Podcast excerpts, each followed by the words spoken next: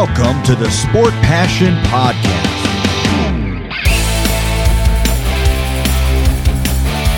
And here is your host, Lars Marendorf.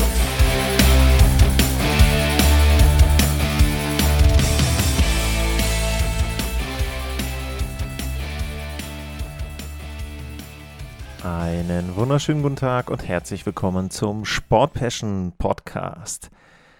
Es handelt sich heute nicht um eine Preview-Sendung auf die neue Saison. Ich habe das zwar bei Twitter angekündigt, dass das demnächst losgeht, aber es gab in der NHL eine Entwicklung, wo ich gesagt habe, da brauche ich auf jeden Fall eine Folge zu und dementsprechend geht es heute um den größten, höchst dotierten Vertrag in der Geschichte der National Hockey League. Aber Bevor wir damit anfangen, erstmal ein Dankeschön an all diejenigen von euch, die bei Steady HQ schon ein Abo abgeschlossen haben.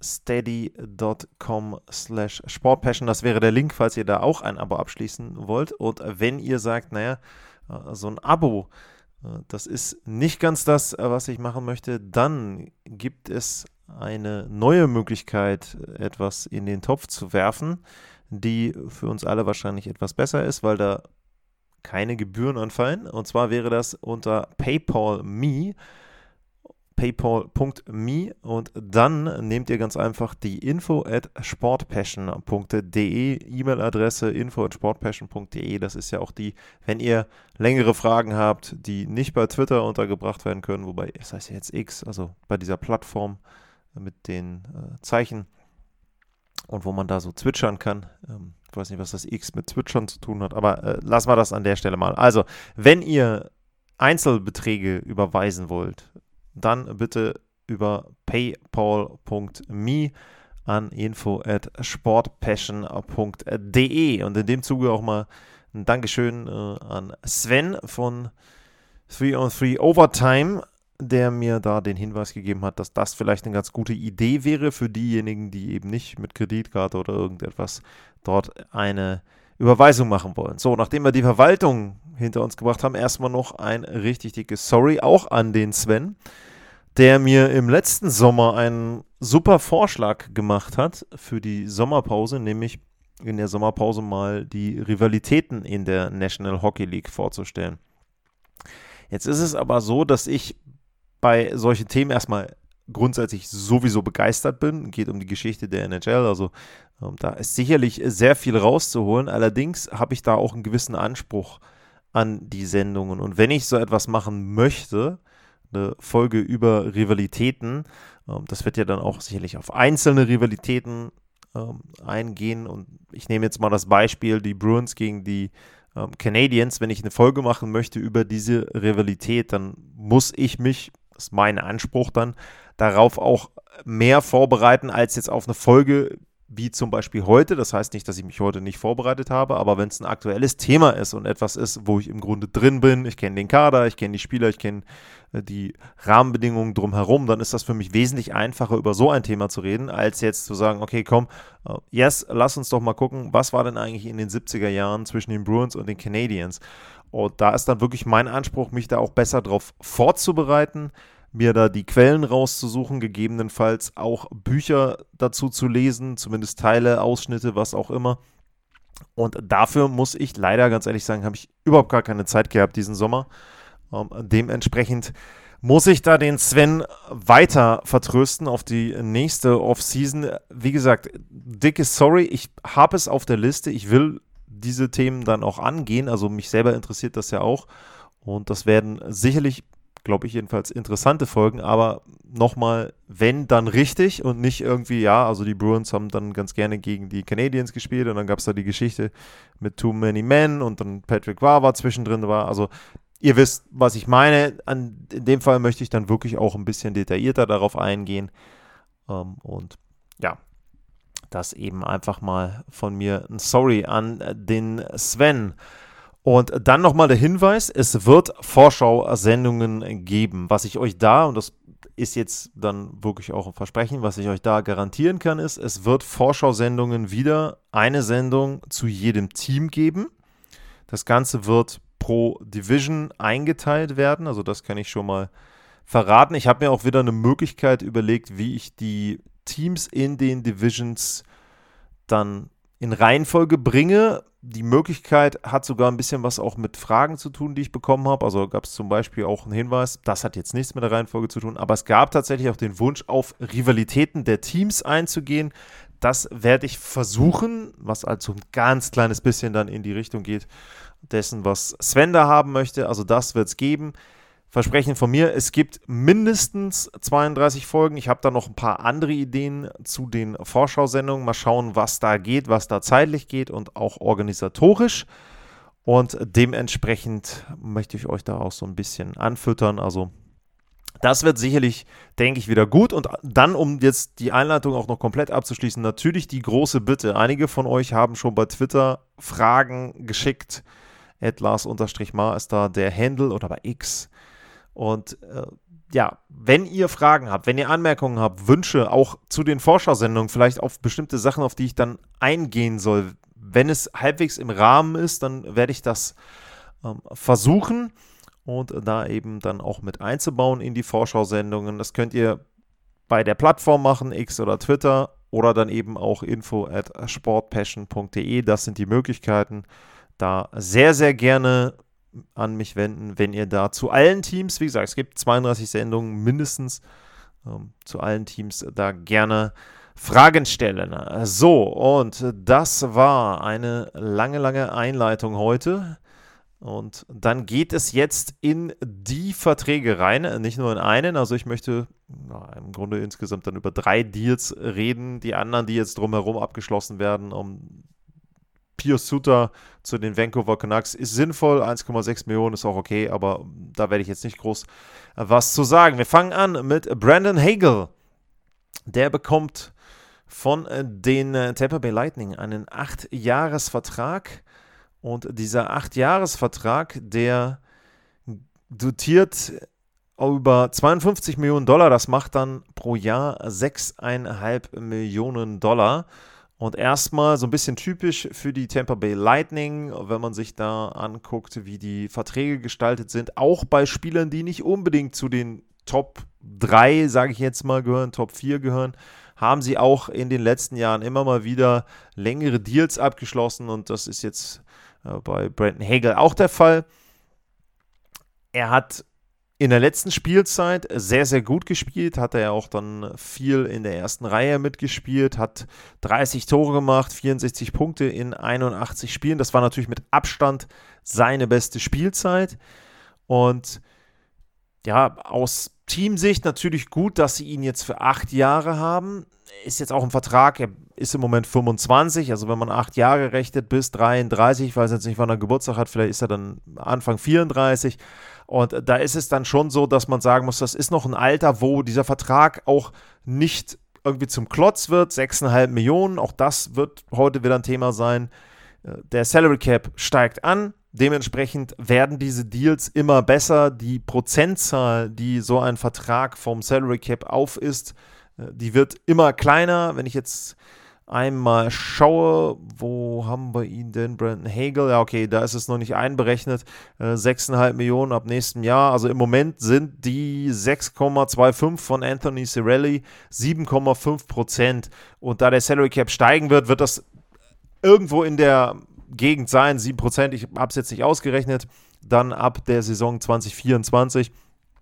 Ich finde das einen guten Deal ähm, für die äh, Tampa Bay Lightning und dementsprechend ähm, ja, muss man da wieder ein kleines Lob aussprechen. Sie binden Spieler, wo sie gemerkt haben, die passen rein, die sind bei uns richtig gut in der Struktur mit dabei, eben gerne langfristig und ja, für den Spieler ist es so, er hat jetzt die Sicherheit, er hat die Sicherheit, acht Jahre Vertrag. Natürlich kannst du jetzt sagen, na, wenn man jetzt im nächsten Jahr noch ein paar Tore draufsetzt und Salary Cap steigt, hätte er sicherlich mehr verdienen können. Florida ist aber auch ein Bundesstaat, wo du keine Steuern bezahlst. Tampa Bay ist eine Gegend, wo man sehr, sehr gerne lebt.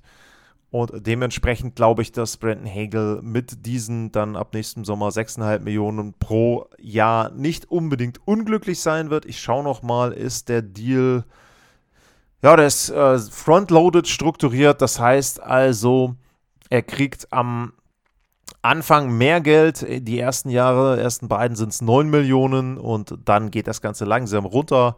Äh, die letzten fünf Jahre sind es dann 5,5 ungefähr im Schnitt. Auch da ist es ein Vorteil, äh, da ist zwar eine Mo No Movement Clause Modif oder Modified No Trade Clause ist dann da mit dabei, aber trotzdem ist es dann fürs Team wieder besser. Äh, da gibt es dann eben entsprechend die Möglichkeit, ihn dann vielleicht auch dann, wenn es denn sein muss, abzugeben. Also guter Deal, glaube ich, für die Tampa Bay Lightning und Brandon Hagel. Wie gesagt, wird sich, glaube ich, in Florida dort dann in der Tampa Bay sehr, sehr wohlfühlen, auch in den nächsten Jahren. Der zweite Vertrag, große Vertrag, über den ich reden möchte, der ist gar nicht so hoch dotiert, aber trotzdem denke ich ein wichtiger Vertrag. Den hat Alexis Lafreniere unterschrieben. Der ehemalige Nummer 1 Pick, der aktuell bei den New York Rangers spielt, hat einen Bridge-Deal unterschrieben. Lafreniere ist ja aus seinem Rookie-Kontrakt rausgekommen und ja, er hatte seine beste Spielzeit, was die Karriere betrifft. 16 Tore war jetzt nicht Bestleistung, aber die 39 Punkte insgesamt, das war eine Bestleistung. Hat allerdings in sieben Playoff-Spielen keinen einzigen Punkt gemacht. Ich hatte auch so ein bisschen das Gefühl dann zum Ende hin, dass ihm vielleicht so ein bisschen dann die Luft ausgegangen ist.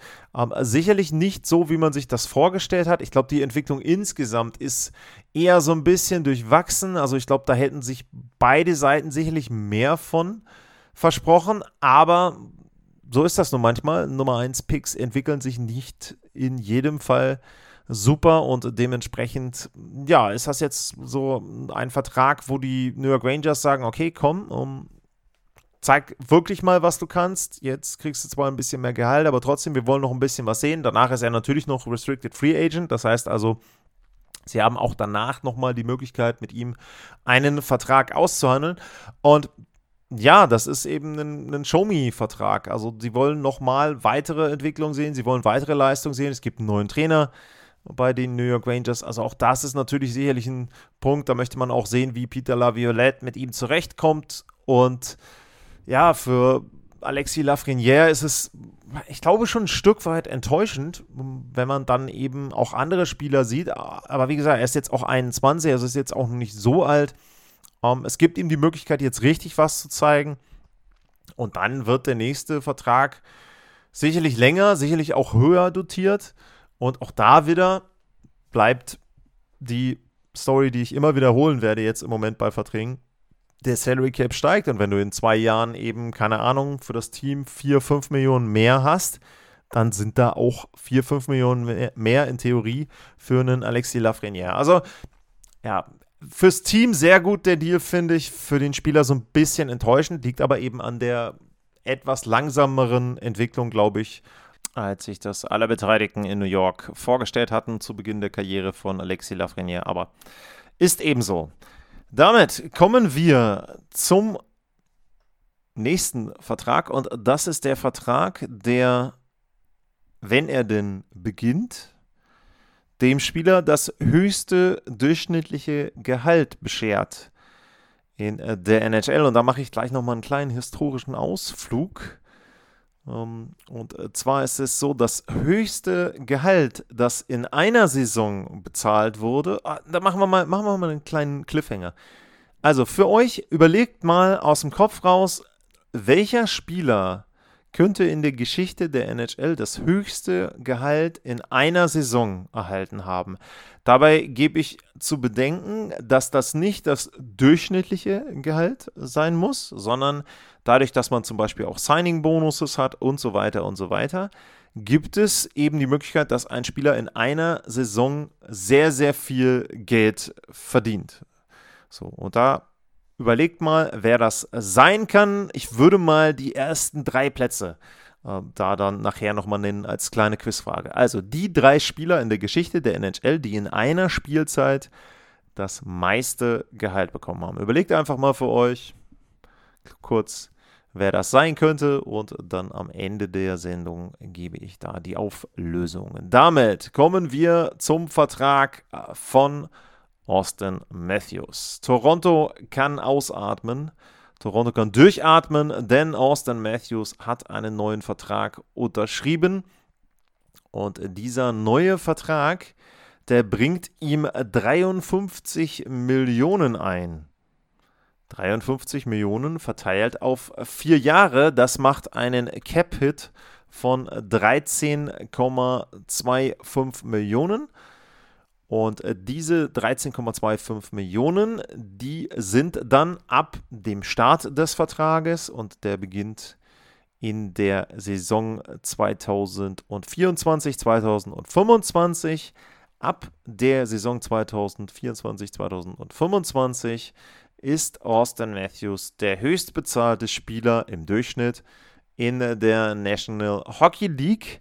Er löst damit dann nächste Saison Nathan McKinnon ab. Und Nathan McKinnon ist ein gutes Stichwort. Der Vertrag von Nathan McKinnon, der beinhaltet, äh, dass er 15,1% des Salary Caps der nächsten Saison bekommt. McKinnon bekommt dann 12,6 Millionen. Und interessanterweise sind die 13,25 Millionen, die Austin Matthews dann im nächsten Jahr bekommt, im Prinzip so ähnlich. Wenn man es genau nimmt, sind es dann äh, 15,87 Prozent. So steht es hier zumindest ausgerechnet. Also ungefähr das, was Nathan McKinnon bekommt. Dementsprechend sieht man da schon, an welchem Vertrag sich Austin Matthews da orientiert hat. Gibt natürlich immer mehrere Aspekte bei so einem Vertrag. Ich habe das ja eben schon äh, bei den beiden anderen Deals angesprochen. Für wen ist der Deal gut, für wen ist der Deal weniger gut? Die beiden Parteien sind da natürlich, Hauptparteien will ich mal sagen, sind da natürlich dann das Team, die Toronto Maple Leafs und der Spieler Austin Matthews. Wir fangen mal an mit den Toronto Maple Leafs. Erstmal ist es super, dass sie diesen Vertrag jetzt im Sommer abschließen konnten. Brad Living und alle drumherum, Sheldon Keefe, der Coach, alle haben jetzt erstmal Ruhe, denn es gibt nicht die gesamte Saison über irgendwie Diskussionen und Gerüchte und keine Ahnung was. Matthews unterschreibt nicht, müssen wir ihn tauschen, wenn er bis zur Trade Deadline nicht unterschrieben hat und so weiter und so weiter. Für True Living außerdem noch sehr, sehr gut, dass er nicht wieder das durchleben muss, was er bei Johnny Goodrow, Schrägstrich, äh, Matthew Kitschak hatte. Dementsprechend hat er jetzt erstmal Ruhe und hat seinen Superstar, den besten Spieler im Verein, vielleicht auch den besten Spieler insgesamt dann in der Geschichte der Franchise für vier Jahre unter Vertrag. Allerdings, muss man sagen, ist nicht komplett positiv dieser Deal, denn es sind eben nur vier Jahre Vertrag und damit heißt das, in vier Jahren, wenn Austin Matthews sich dann immer noch in seiner Prime befindet oder zumindest noch, sagen wir mal, in der auslaufenden Prime, er ist ja dann wenn der Vertrag ab nächstem Jahr gilt, ist er dann 30, äh, wenn der neue Vertrag ausläuft. Das heißt also, er ist dann nicht mehr ganz vom physischen her in der Top-Verfassung, aber trotzdem dadurch kommt dann eben die Erfahrung mit und dementsprechend ist es dann schon so, ähm, dass Austin Matthews da sicherlich noch weiterhin zu den sehr, sehr guten Spielern in der NHL gehören wird. So, außerdem ist es allerdings so, dass die Toronto Maple Leafs positiv auf den Vertrag blicken werden, denn er ist nicht besonders hoch dotiert. Jetzt kann man ja sagen, ja Moment mal, du hast ja vor drei Minuten erzählt, das ist der Vertrag, der im Durchschnitt dem Spieler am meisten Gehalt einbringt. Das ist richtig. Das heißt aber trotzdem nicht, dass der Vertrag adäquat ist, also dem entspricht, was Matthews normalerweise verdienen könnte. Äh, es gab Gerüchte, es gab äh, Stimmen, die sagen, naja, also wenn er nach Leistung bezahlt wird, dann muss der Vertrag 15 Millionen überschreiten.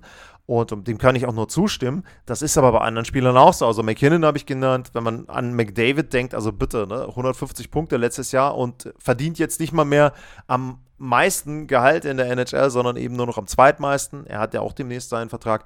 Also muss seinen Vertrag noch unterschreiben, McDavid. Ja, Austin Matthews hat einen Team-Friendly-Deal unterschrieben. Das klingt, wie gesagt, erstmal komisch, wenn man sagt, er hat den höchst dotierten Vertrag der Liga, aber das ist in dem Fall so. Er hat nicht so viel Geld genommen, wie möglich gewesen wäre von den Maple Leafs, wahrscheinlich auch auf dem Markt, wenn er gesagt hätte, nee, Freunde, ähm, ich möchte woanders hin, ich möchte einen Vertrag bei einem anderen Team. Ich glaube, die 15 Millionen hätte er bekommen können. Wollte er aber anscheinend nicht, weil er auch gesagt hat, naja, ich möchte vielleicht mit diesem Team bei den Maple Leafs schon erfolgreich sein. Das ist ja auch etwas, er hat er ja auch jetzt die letzten Jahre durchklingen lassen. Er fühlt sich da wohl, trotz der ganzen Stimmen drumherum, trotz des fehlenden Gesamterfolges. Reguläre Saison ist er ja da, eine Runde Playoffs haben sie auch gewonnen. Also sind sicherlich kleinere Schritte, als man sich das insgesamt vorgestellt hat, aber eine gewisse Entwicklung ist ja zu sehen und Matthews möchte, glaube ich, diese Entwicklung zumindest vier Jahre lang noch begleiten. Ob das dann zum großen Wurf reicht, muss man auch sehen.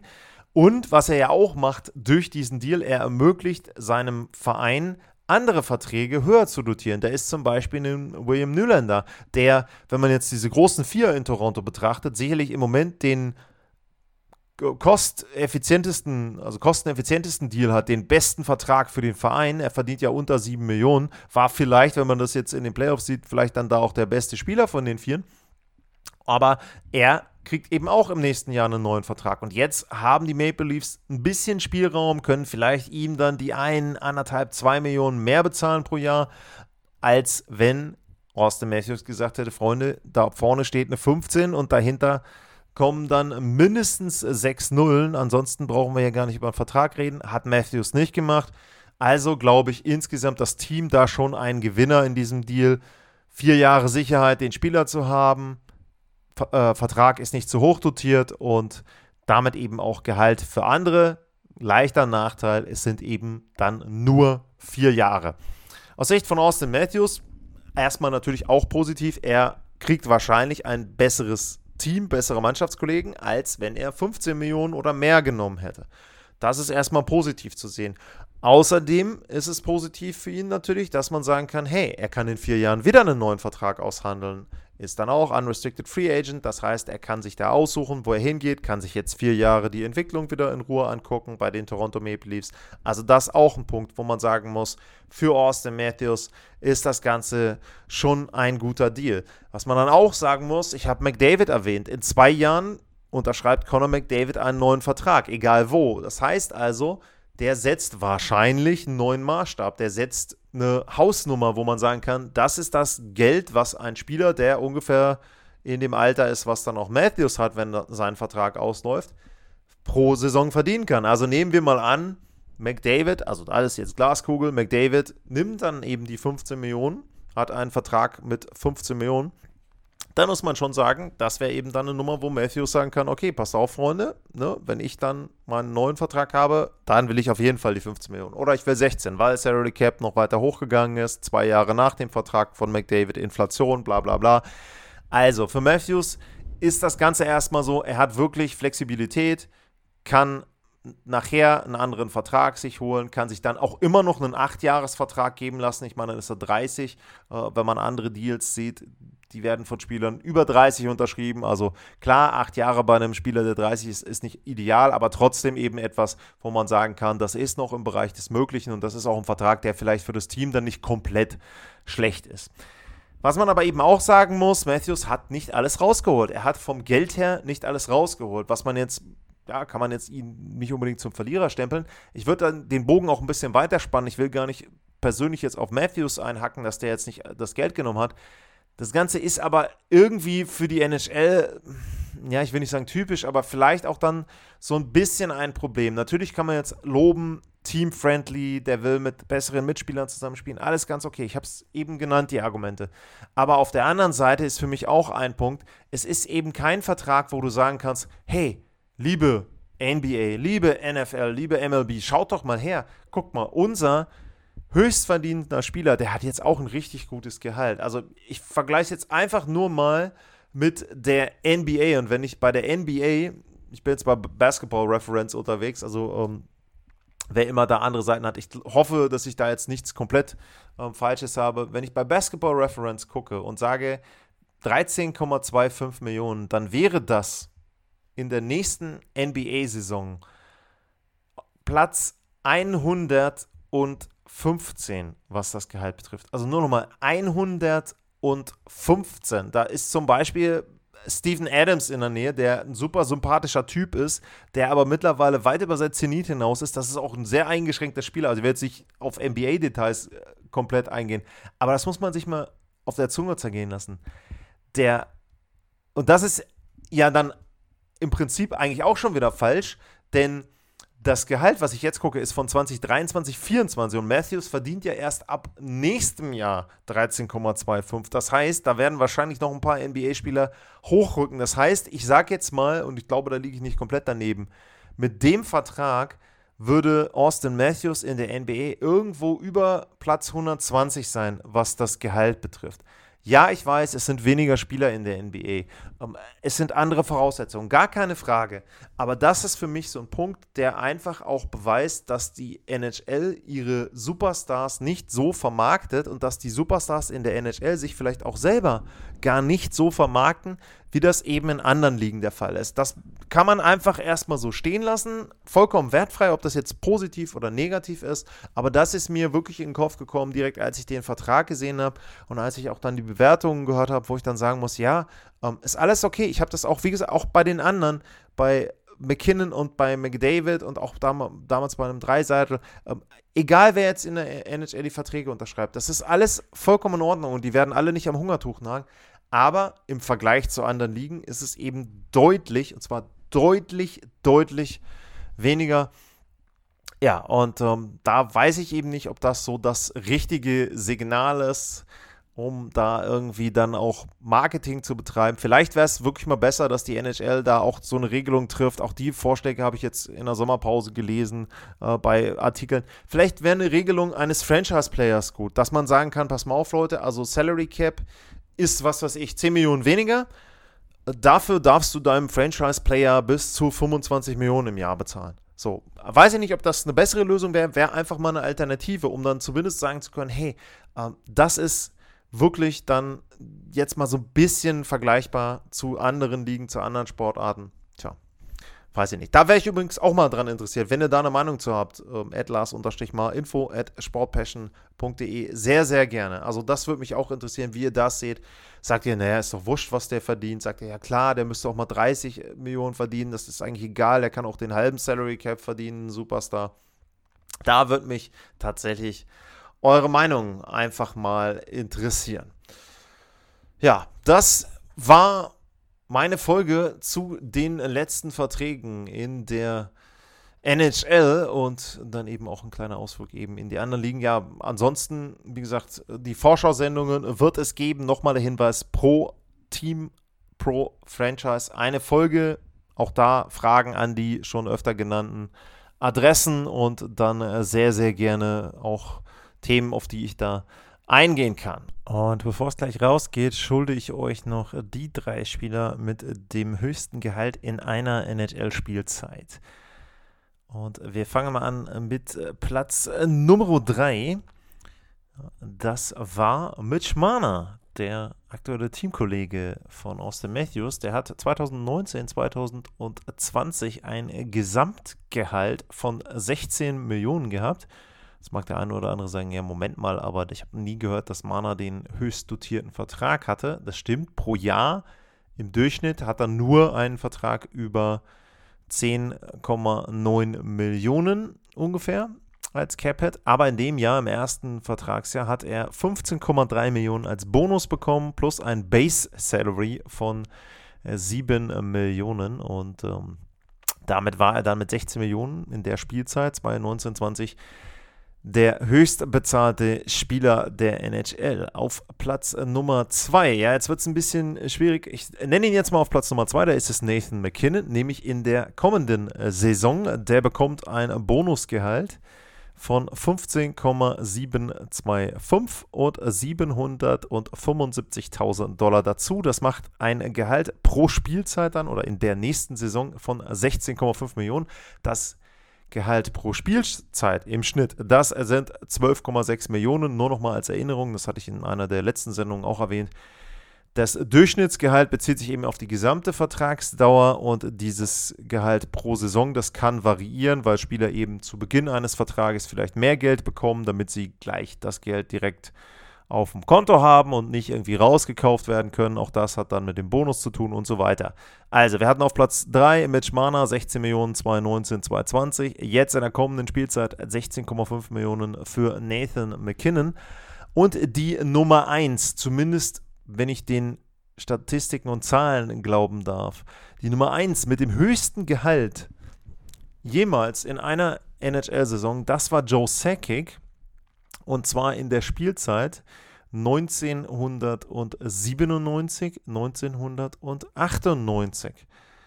Und der Grund, warum Joe Sakic ein so hohes Gehalt hatte, war, weil die New York Rangers ihm ein Vertragsangebot gemacht hatten damals. Sie wollten ihn abwerben von der Avalanche. Und Sakic hat das auch, meine ich, in Erwägung gezogen und hätte das auch angenommen. Ich weiß gar nicht, ob er es auch angenommen hatte irgendwie und die gleichgezogen haben. Auf jeden Fall hat Colorado ihm dann einen gleichen Vertrag angeboten und in dem Vertrag hat er in der Spielzeit 97, 98 17 Millionen bekommen. Das ist zumindest die Quelle, die ich hier habe. Es gibt auch eine Quelle, wo es 16, irgendwas sind. Da wäre er dann auf Platz 2 hinter McKinnon. Also ihr seht schon, allein jetzt, wenn man die drei Verträge nimmt pro Jahr, haben wir einmal eben 17, 16, 5 und 16. Ich habe ja vorhin den Vergleich gehabt zur NBA. Da ist das eben ein Klacks. Also da nochmal die Auflösung dann und nochmal der kurze Vergleich dann zum Basketball. Ansonsten sage ich für heute vielen Dank fürs Zuhören, bleibt gesund und tschüss.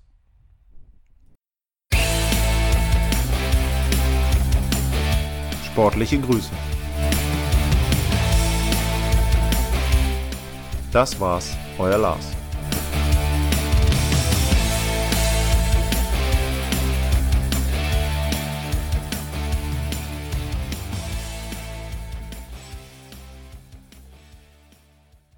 Wie baut man eine harmonische Beziehung zu seinem Hund auf? Puh, gar nicht so leicht. Und deshalb frage ich nach, wie es anderen Hundeeltern gelingt, beziehungsweise wie die daran arbeiten.